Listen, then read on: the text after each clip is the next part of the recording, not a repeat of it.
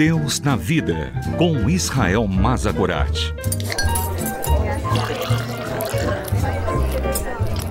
Olá, eu sou Israel. Sente-se, pegue o seu café e vamos conversar sobre Deus e sobre a vida, sobre a fé e sobre as nossas dúvidas.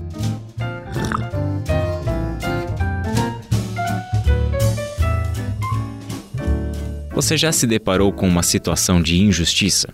Isso pode ser algo tremendamente simples ou um ato de injustiça que custou a vida de um ser humano. Pois é, como que nós saberíamos que um ato de injustiça é uma injustiça? Justamente porque temos algum senso do que seria o correto, o que seria o justo, porque temos uma noção de certo e de errado, é que podemos identificar que certos atos são injustos ou outros atos justos. Nós percebemos que a morte de João Batista, dentro do Evangelho de Marcos, capítulo 6, do verso 14 até o verso 29, é uma tremenda de uma história de injustiça. Um profeta enviado da parte de Deus, precursor do Messias, do Cristo, estava preso por causa da sua pregação preso por causa das denúncias que fazia contra a corrupção dentro da própria família de Herodes. E em um desses banquetes dados pelo rei, Herodias, a esposa do seu irmão com quem Herodes vivia, aproveitou um tempo oportuno, sua filha dançou na frente de todos os convidados, eles ficaram muito felizes e o rei Herodes abriu para a moça uma concessão. Peça-me o que você quiser e eu vou te dar. Ela perguntou à sua mãe o que deveria pedir. E aí vem a surpresa da resposta: peça a cabeça de João Batista. A moça volta ao rei, repete as palavras de sua mãe e o rei ordena a decapitação de João.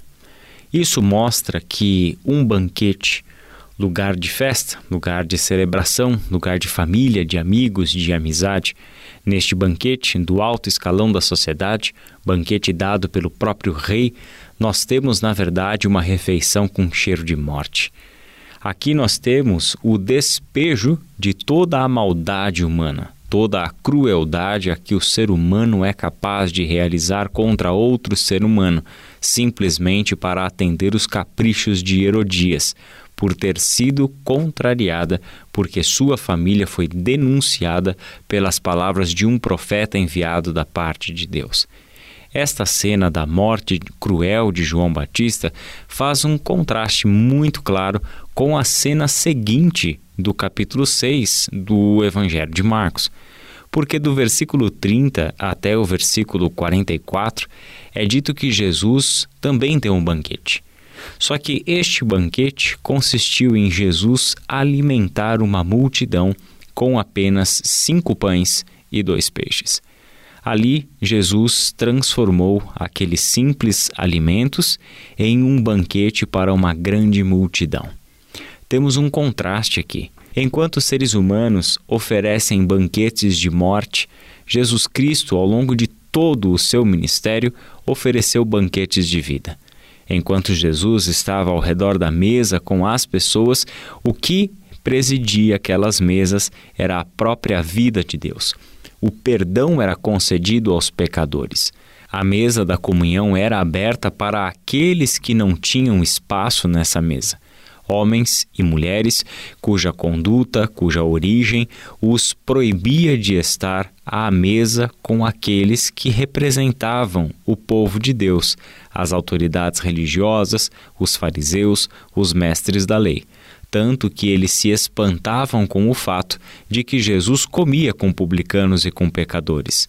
Se espantavam no fato de Jesus se deixar tocar por uma mulher pecadora.